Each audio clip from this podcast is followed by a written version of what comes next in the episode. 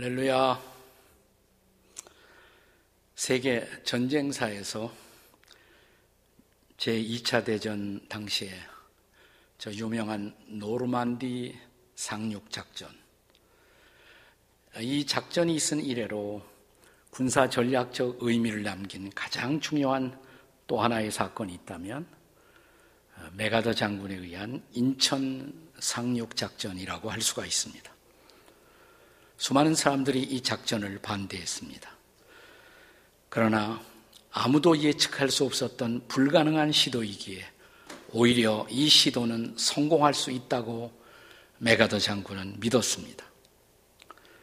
그래서 드디어 6.25 전쟁이 시작된 후 3개월의 시간이 경과되는 시점, 90여일의 시간이 다가오던 1950년 9월 15일, 마침내 인천 상륙 작전은 수행되었습니다. 그리고 6월 어, 25일 전쟁이 시작된 지 어, 정확하게 3개월이 되던 시점에서 유엔군은 한강을 건너 9월 25일 남산을 탈환했습니다. 그리고 마침내 9월 28일 서울 중앙천에 도달한 유엔군과 국군에 의해서 인공기는 내려졌고 태극기와 성조기, 유엔기가 휘날리게 되었습니다. 그리고 그 다음 날 1950년 9월 29일 정오 12시 중앙청에서 열린 서울 환도식에서 메가더 장군은 이승만 대통령과 함께 나란히 입장하여 그의 역사적 연설을 시작합니다. 대통령 각하 인류 최대의 기대와 열망을 바탕으로 싸워왔던 우리 유엔군은 자비로우신 하나님의 보호하심으로 대한민국의 수도 서울을 마침내 회복했습니다. 유엔군을 대표하여 오늘 이승만 대통령께 원래의 자리를 되돌려 드릴 수 있게 된 것을 기쁘게 생각합니다. 자비로우신 하나님께서 이 대통령과 모든 공직자들에게 관용과 정의로 만난을 헤쳐나갈 지혜와 힘을 주시기를 기원합니다.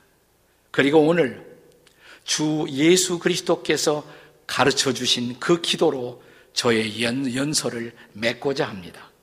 하늘에 계신 우리 아버지여 이름이 거룩히 여김을 받으시오며 그는 이 유명한 주기도문으로 그의 연설을 맺습니다. 한때 어둠의 세력에 의해서 짓밟혔던 이 땅의 수도 서울은 회복과 함께 주기도문의 기도와 더불어 새로운 역사를 시작할 수가 있었습니다. 예수께서 가르쳐 주신 그 기도, 기도는 본래 예수의 제자들의 기도를 가르쳐 주십시오. 라는 그 열망에 대한 응답으로 주님이 가르쳐 주신 기도였습니다.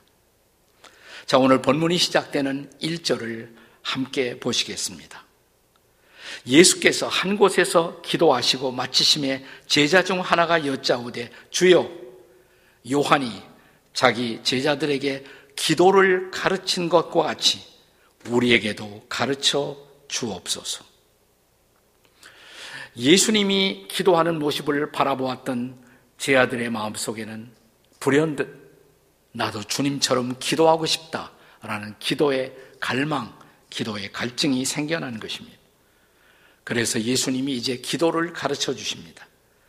이것은 주님 자신에게 필요한 기도가 아니라 제자들에게 필요한 기도였습니다. 그래서 종종 이 주기도문은 제자들의 기도라고 일컬어지기도 합니다. 이 주기도문을 암송하는 것은 물론 유익한 일입니다. 그러나 주기도문은 암송 이상으로 우리들이 기도할 때 어떻게 기도할 것인가 라는 기도의 패턴으로 더 중요한 의미를 갖습니다. 여기 2절에서 너희는 기도할 때에 이렇게 기도하라 라고 말씀하십니다. 따라서 우리는 이 기도를 통해서 기도의 우선순위, 무엇을 먼저 기도할 것인가, 그리고 어, 구체적으로 어떤 것들을 위해 기도할 것인가, 기도의 패턴을 배울 수가 있습니다. 이 주기도문에는 오늘 본문의 누가복음에 의하면 다섯 가지의 중요한 항목이 있습니다. 저는 주기도문의 또 다른 별명을 예, 다섯 손가락 기도 이렇게 부르고 싶어요. 자, 여러분의 한번 왼손을 이렇게 펼치시고 자, 오른손으로 손가락 하나하나를 짚어보도록 하겠습니다. 먼저 첫 번째 손가락을 짚으시고 저를 따라서 한번 해보세요. 경배의 기도. 그리고 두 번째 손가락을 잡으시고 사역의 기도. 세 번째 필요의 기도. 그리고 네 번째 용서의 기도. 마지막 보호의 기도. 자, 이것을 다섯 손가락에 적용시키면서 우리는 주기도의 내용을 함께 같이 익히도록 하겠습니다. 자, 첫째가 경배의 기도입니다. 자, 엄지. 다시 한번, 어, 엄지 손가락을 잡으시고, 내가 이 손을 잡으면 이 기도가 무슨 기도라고 그랬어요? 경배의 기도. 아, 주님을 먼저 경배해야지. 자, 주님의 주님 되심을 어떻게 높일 것인가? 그것을 먼저 시작하는 것입니다. 자, 아버지여, 이름이 거룩히 여김을 받으시오며, 이게 첫 번째 기도죠.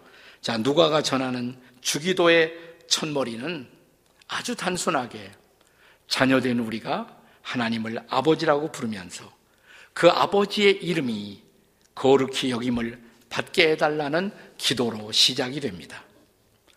마태복음의 주기도문을 보면 하늘에 계신 아버지여 이렇게 되어 있어요. 그래서 하늘에 계신 그분, 즉 초월하신 하나님, 하나님의 초월적 존재성을 강조하고 있지만 누가복음에는 제자들이 그냥 하나님을 아버지라고 부름으로써 보다 친근하게 인격적으로 그분의 품 안으로 들어올 수 있도록 우리를 초대하고 있습니다. 당시에 예수님이 사용하신 언어는 아람어였습니다. 에라믹 랭귀지였어요.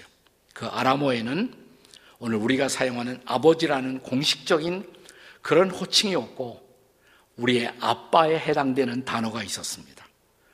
예수님이 그 단어를 사용하신 것으로 보여집니다.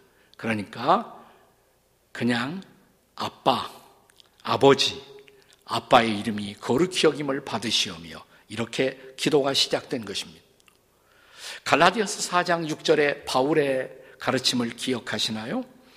함께 읽겠습니다. 갈라디아 4장 6절에 보시면 너희가 아들이므로 하나님이 그 아들의 영을 우리 마음 가운데로 보내사 아빠, 아버지라 부르게 하셨느니라.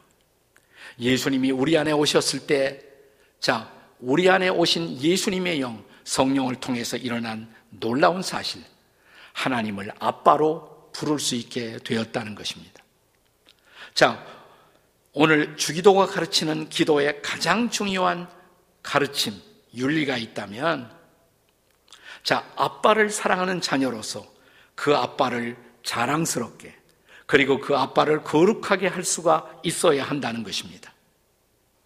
자, 무엇으로 그렇게 할 수가 있을까요? 어떻게 우리가 하나님을 거룩하게 높일 수가 있을 것인가? 두 가지가 중요합니다. 하나는 우리의 삶이고 또 하나는 우리의 존재라고 할 수가 있습니다. 우리의 존재로 우리의 생활로 우리는 그분을 거룩하게 할 수가 있어야 한다는 것입니다. 마태복음 5장 16절의 말씀을 함께 기억하시겠습니다. 같이 읽어 보실까요? 너희 빛이 사람 앞에 비치게 하여 그들로 너희의 착한 행실을 보고 하늘에 계신 아버지께 영광을 돌리게 하라. 그렇습니다. 저와 여러분이 예수님의 제자로서 우리의 착한 존재, 그리고 우리의 착한 행실로 자, 우리 아버지 하나님, 우리가 믿고 따르고 섬기고 예배하는 그분이 착하신 분임을 드러낼 수 있어야 한다는 것입니다. 자, 어둠으로 가득 차 있는 이 세상에서 우리의 구별된 존재, 그리고 우리의 구별된 삶으로 우리 아버지 하나님이 세상에 있는 모든 것들과 구별되는 거룩한 존재이심을 드러낼 수 있어야 합니다. 본래 거룩하다라는 단어의 의미는 구별한다라는 의미를 갖고 있습니다. 자, 하나님의 이름은 성경에 보면 수없이 많아요. 하지만 우리 주님은 하늘 아버지의 그 많은 이름, 이름을 다 기억하는 대신에 단 하나의 단순한 명칭으로 그분을 부르도록 우리에게 가르치십니다. 그냥 아버지 하면 되는 거예요. 한마디로. 아버지. 우리 한번 해보세요. 아버지. 혹은 아빠. 네. 단순한 이 말. 아빠, 아버지. 이것이 우리의 기도의 시작이고요. 우리의 예배의 시작입니다. 자, 우리가 이 땅에 살고 있는 모든 아버지들이 자녀들이 아빠라고 부르면 귀를 기울이죠. 그리고 자녀의 부름 앞에 관심을 갖고 응답하십니다. 마찬가지로 우리가 아빠, 아버지 부르는 순간 하늘에 계신 우리 하나님이 자, 우리의 기도에 귀를 기울이시고 우리의 기도를 받으시고 응답하신다는 놀라운 사실입니다. 사랑스러우신 아버지, 거룩하신 아버지, 아바 아버지, 그 아버지를 부르는 순간 우리는 그분의 거룩한 존전에 서서 그의 이름을 높여드리는 것입니다. 자, 그래서 주기도문의 첫 번째 기도의 내용, 다시 한번 엄지를 붙드시고, 자, 이 엄지는 우리의 엄지가 되시는 하나님을 상징한다고 기억하시면 돼요. 자, 엄지 붙으셨죠? 다시 한번 엄지를 붙들고 이 첫 번째 기도는 무슨 기도? 경배의 기도. 내가 하나님을 어떻게 경배할 것인가? 어떻게 높여 드릴 것인가? 엄지를 붙들고 하나님, 하나님은 지난 한 주간 저에게 자비하셨습니다. 은혜로우셨습니다. 저의 찬양을 받으세요. 이 엄지 붙들고 기도하시면 돼요. 그 다음에 두 번째, 검지라고 그러죠. 네, 두 번째 손가락 붙으시고요. 이제 두 번째는 무슨 기도? 경배의 기도. 그 다음은 사역입니다. 사역. 다 같이 사역의 기도. 자, 이제 두 번째 검지를 붙들고 우리의 사역을 위해서 기도합니다. 여러분이 검지 두 번째 손가락은 가르칠 때 제일 많이 사용해요. 그렇죠? 가르칠 때. 자, 그리스도인들이 끊임없이 지향해야 할 중요한 목표, 그것은 하나님의 나라입니다. 두 번째 기도는 나라가 임하시오며, 다 같이 나라가 임하시오며. 자, 이제 아버지의 나라가 임하도록, 아버지의 통치가 이 세상에 임하도록 기도하는 것입니다. 자, 이런 하나님의 통치, 아버지의 통치가 우리 가정에도 임하시고, 우리가 살고 있는 우리의 사회에도 하나님의 통치가 임하시도록 기도해야 합니다. 자, 하나님이 다스리면, 하나님이 통치하면 어떤 일이 벌어질까요? 자, 하나님 나라의 본질을 바울 사도가 가르치면서 로마서 14장 17절에서 그는 이렇게 말합니다. 하나님의 나라는 먹는 것과 마시는 것이 아니요 오직 성령 안에서 그 다음에 세 가지 단어가 강조돼요. 저를 따라서 읽으세요. 의와 평강과 희락이라. 자, 하나님이 다스리시면 거기에 의의 나라가 펼쳐집니다. 평화의 나라, 평강의 나라, 그리고 기쁨의 나라, 희락의 나라가 펼쳐집니다. 그가 통치하는 곳에 의가 있고 평화가 있고 기쁨이 있습니다. 우리의 가정에 하나님이 다스리면 의로운 가정이 되고 평화의 가정이 되고 희락의 가정, 기쁨의 가정이 되는 것입니다. 자, 우리 교회를 주님이 다스리면 진실로 하나님이 통치하시면 의의 교회, 기쁨의 교회, 그리고 평화의 교회가 이루어지는 것입니다. 교회는 이런 아버지의 나라, 아버지의 통치가 이 땅에 임할 수 있도록 주님이 위임하신 사역을 감당하는 주체가 바로 교회라고 할 수가 있습니다. 따라서 우리의 두 번째 기도는 사역을 위한 기도입니다. 사역의 기도. 자, 주님은 너희는 먼저 뭘 구하라고요? 그의 나라와 그의 의를 구하라고 말씀하십니다. 따라서 이 기도가 우리의 기도 가운데 우선순위에 있어야 합니다. 마태복음의 주기도문과 누가복음의 주기도문을 비교해 보면 약간의 차이가 있습니다. 자, 마태복음에는 나라가 임하옵시며 여기서 끝나지 않고 하나가 더 따라와요. 뜻이 하늘에서 이루어지는 것 같이 땅에서도 이루어지이다. 근데 이 부분이 누가 보면은 생략되고 있습니다. 왜 그랬을까요? 누가복음이 뜻이 하늘에서 이루어진 것 같이 땅에서도 이루어지다를 생략한 이유. 누가는 아마도 하나님의 나라가 임하면 또 하나님의 나라가 임하기 위해서는 당연히 하나님의 뜻이 이 땅에 이루어져야 한다라고 생각했을 것입니다. 따라서 하나님의 나라 속에는 핵심이 하나님의 뜻이에요. 하나님의 뜻이 이루어지지 않은 하나님의 나라를 상상할 수가 없는 것입니다. 하나님의 통치의 핵심은 바로 그분의 뜻이 이루어지는 것입니다. 그분의 뜻의 실현이라고 할 수가 있습니다. 예수님은 이 땅에 계실 때 끊임없이 아버지의 뜻을 내가 행하러 왔나이다. 내 아버지의 뜻은 이렇게 말씀하시죠. 또 마지막 게세만의 동산에서도 내 뜻대로 마옵시고 아버지의 뜻대로 하옵소서라고 기도하십니다. 십자가라는 것은 궁극적으로 하나님의 뜻이 실현되는 그 절정이었습니다. 자, 주님은 이제 당신을 따라오는 제 아들에게 자기를 부인하고 나처럼 십자가를 지고 나를 쫓아와야 한다라고 말씀하십니다.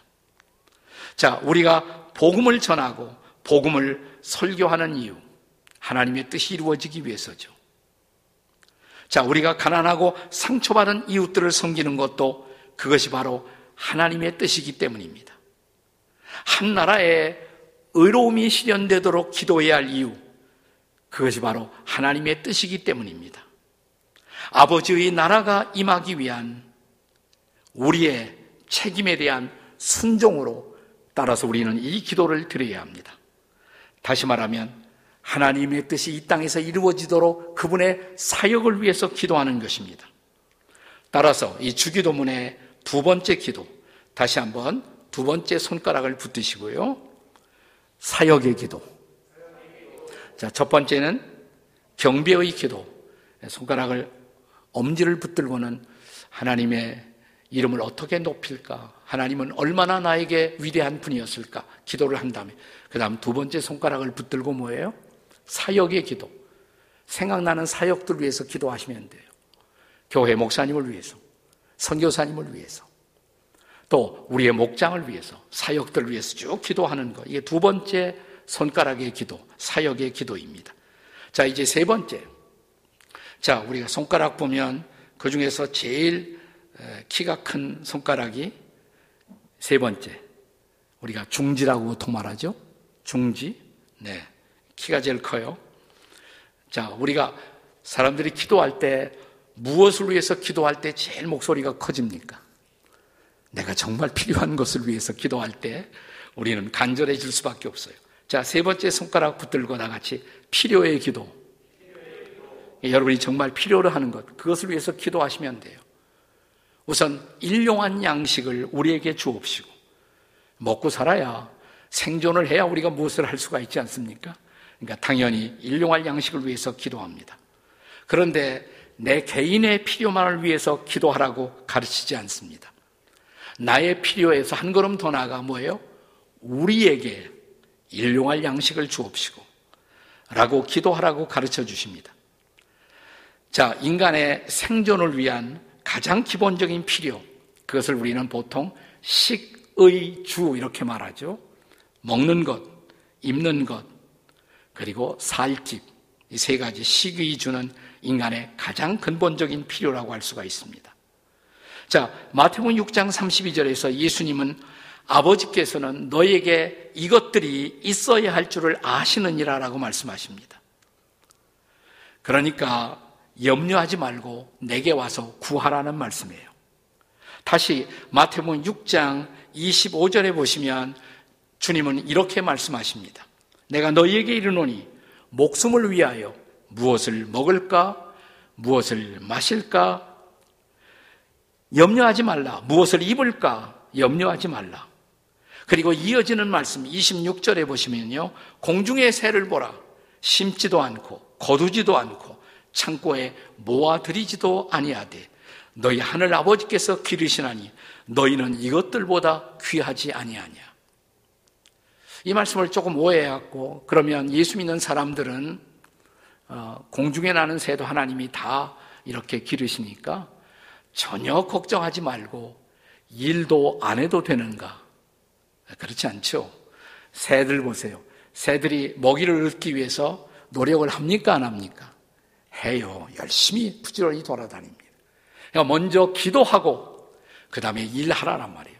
기도하고 주님이 주시는 힘으로 우리는 먹을 것을 구하기 위해서 노동할 수가 있어야 한다는 것입니다. 자, 하나님의 자녀들이 기도하고 일하기 시작할 때 우리는 걱정할 필요가 없다는 것입니다. 주님은 우리의 필요를 신실하게 공급해 주십니다. 믿으십니까? 자, 그러니까 이제 중지 세 번째 손가락을 붙들고 무엇을 위해서 기도해요? 우리의 필요를 위해서. 바울 사도는 데살로니가 후서 3장 10절에서 누구든지 일하기 싫거든 먹지도 말게 하라 말씀하십니다. 건강한 노동은 우리의 생존의 방식입니다. 주기도문은 나의 양식뿐만 아니라 우리의 양식, 더불어 살아가는 이웃들의 양식에도 관심을 가져야 한다고 가르칩니다. 왜? 이 세상은 더불어 함께 살아가는 세상이기 때문입니다. 초대 그리스도인들은요, 하나님이 필요한 것보다 뭐를 더 주셨어요? 남아요. 그러면 어떻게 생각했을까요? 고린도후서 8장 14절에 보시면 하나님이 더 주셨을 때 이것은 우리 이웃들의 부족함을 보충하라고 내게 더 주셨다. 그래서 자기에게 있는 것을 나누었어요. 그래서 나도 먹고 당신도 먹고 함께 더불어 살아가는 세상. 이 세상을 이루기 위해서 주님은 이 기도를 가르치십니다. 우리에게 일용할 양식을 주옵시고.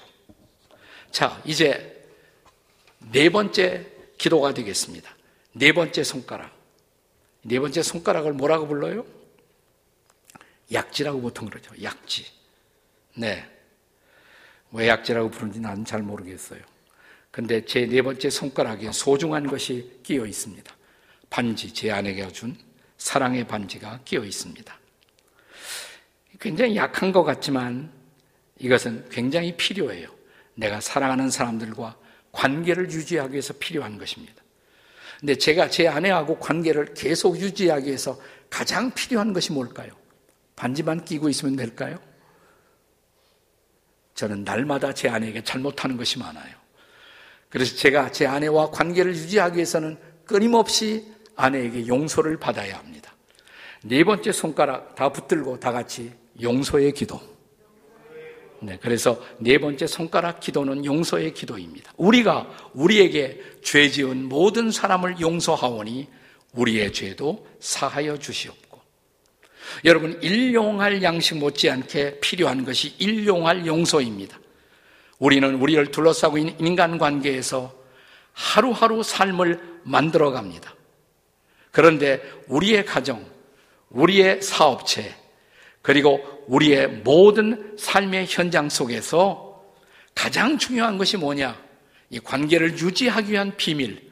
그것은 바로 용서인 것입니다. 내가 이웃들과 서로 용서하고 용서받지 못한다면 우리의 관계는 유지될 수가 없습니다.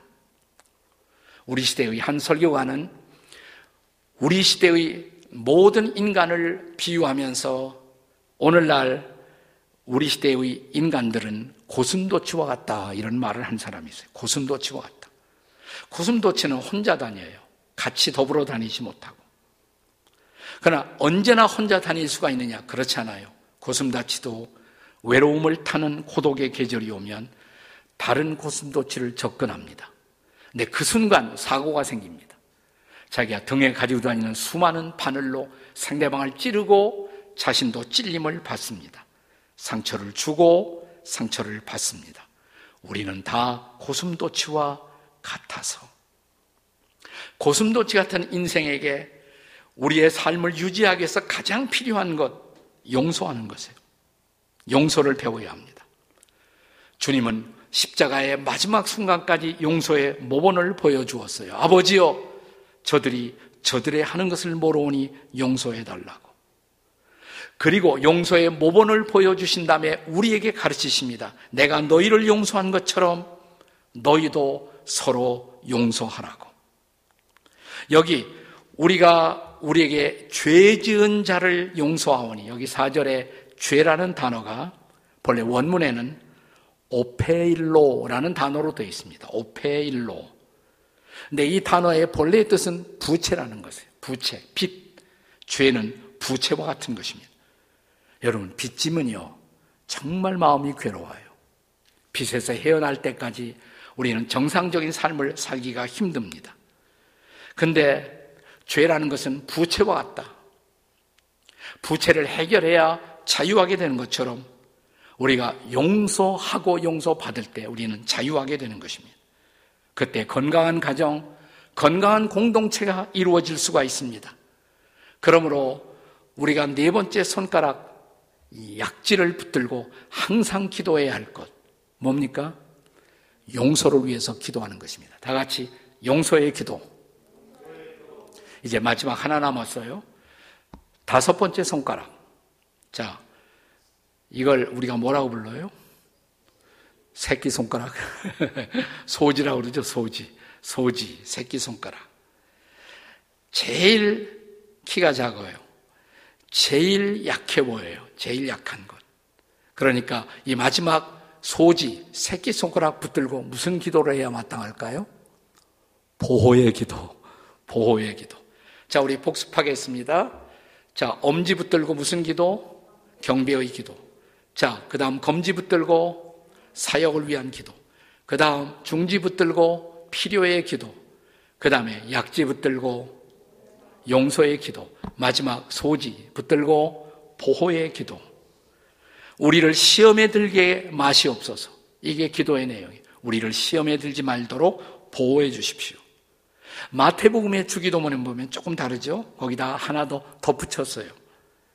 다만 악에서 구하옵소서. 혹은 악이란 말이 악한 자에게서 구하시옵소서. 우리가 경험하는 온갖 시험, 그 시험의 배후에는 악한 자, 악마의 공격이 있습니다. 시험을 안 당하고 인생을 사는 사람은 아무도 없습니다. 누구나 시험을 경험합니다. 문제는 시험 받을 때 시험 속에 빠져서 아예 헤어나지 못하는 것이 문제입니다. 자, 여기 시험의 시면 혹은 악의, 악의 깊은 시면을 우리는 경계할 필요가 있어요. 한때 시험에 빠진 적이 있었던 베드로의 경고를 기억하십시다. 베드로전서 5장 8절의 말씀 같이 읽겠습니다. 다 같이 시작. 근신하라, 깨어라. 너희 대적 마귀가 우는 사자같이 두루 다니며 삼킬 자를 찾나니 여기 악마의 치열한 공격, 그 공격을 예상하고 우리에게 주셨던 이 경고처럼 우리는 근신하고 깨어서 대적 마귀의 공격에서 우리 자신을 지킬 수가 있어야 합니다. 무엇으로 지킬까요? 바울 사도는 양마의 공격에서 자신을 지키는 무장 가운데 마지막으로 강조하는 것이 기도입니다. 온갖 기도, 온갖 유형의 기도, 이 기도만이 우리를 지킬 수 있다고. 에베소서 6장 18절의 말씀입니다. 우리 같이 한번 읽겠습니다. 다 같이 시작. 모든 기도와 간구를 하되 항상 성령 안에서 기도하고 이를 위하여 깨어 구하기를 항상 힘쓰며 여러 성도를 위하여 구하라. 아멘. 이 싸움은 혼자서는 이길 수 없는 치열한 전쟁입니다. 영적인 전쟁입니다. 피차가 피차를 위해서 서로가 서로를 위해서 기도할 필요가 있습니다. 이걸 중보 기도라고 말하죠. 우리 피차 서로를 위해서 중보 기도할 때, 그리고 무엇보다 성령께서 우리를 도와주시기를 기도할 때, 그때 우리는 비로소 이 싸움에서 버틸 수가 있습니다. 승리할 수가 있습니다. 사랑하는 여러분, 성령의 보호 없이는, 성령의 충만함이 없이는 우리 성도들도 안 믿는 사람들과 다를 것이 없어요. 우리도 다 쉽게 무너지고 쉽게 약해지고 쉽게 시험에 빠지고 안 믿는 사람과 별로 차이가 없어요. 기도하면 차이가 생깁니다. 기도하면 성령이 오십니다. 하나님이 도우십니다. 그래서 기도하라고 가르치십니다. 깨어서 기도하라고. 마귀에게 틈을 주지 말라고. 성령의 도우심을 구해야 한다고. 일용할 양식을 구하듯 성령의 도우심을 날마다 구해야 합니다. 그러면 비로소 우리는 오늘도 보호받는 인생을 살 수가 있습니다. 오늘도 무사히 하루를 우리는 버틸 수가 있는 것입니다. 자, 우리 다섯 손가락 기도, 주기도문을 다른 말로 말하면 다섯 손가락 기도 복습하시겠습니다. 자, 엄지, 뭘 위해서 기도해요? 경배의 기도. 하나님을 경배합니다. 하나님께 감사합니다. 그분을 높여드립니다. 두 번째 손가락, 검지, 사역을 위한 기도. 생각나는 모든 하나님의 사역, 교회를 위해, 선교 진영을 위해서, 또 우리가 어, 돕고자 하는 모든 사람들을 위해서 그런 사역을 위해서 기도합니다. 세 번째 손가락 뭐예요? 중지, 필요한 것. 우리가 절실히 필요한 것들을 위해서 가정의 필요, 개인적 필요, 우리의 앞날의 필요, 자식들의 필요, 필요를 위해서 기도합니다. 네 번째 손가락, 용서. 우리가 사랑하는 사람들과의 관계를 유지하기 위해서는 용서하지 않고는 그 관계는 유지될 수가 없다. 용서를 위해 기도합니다.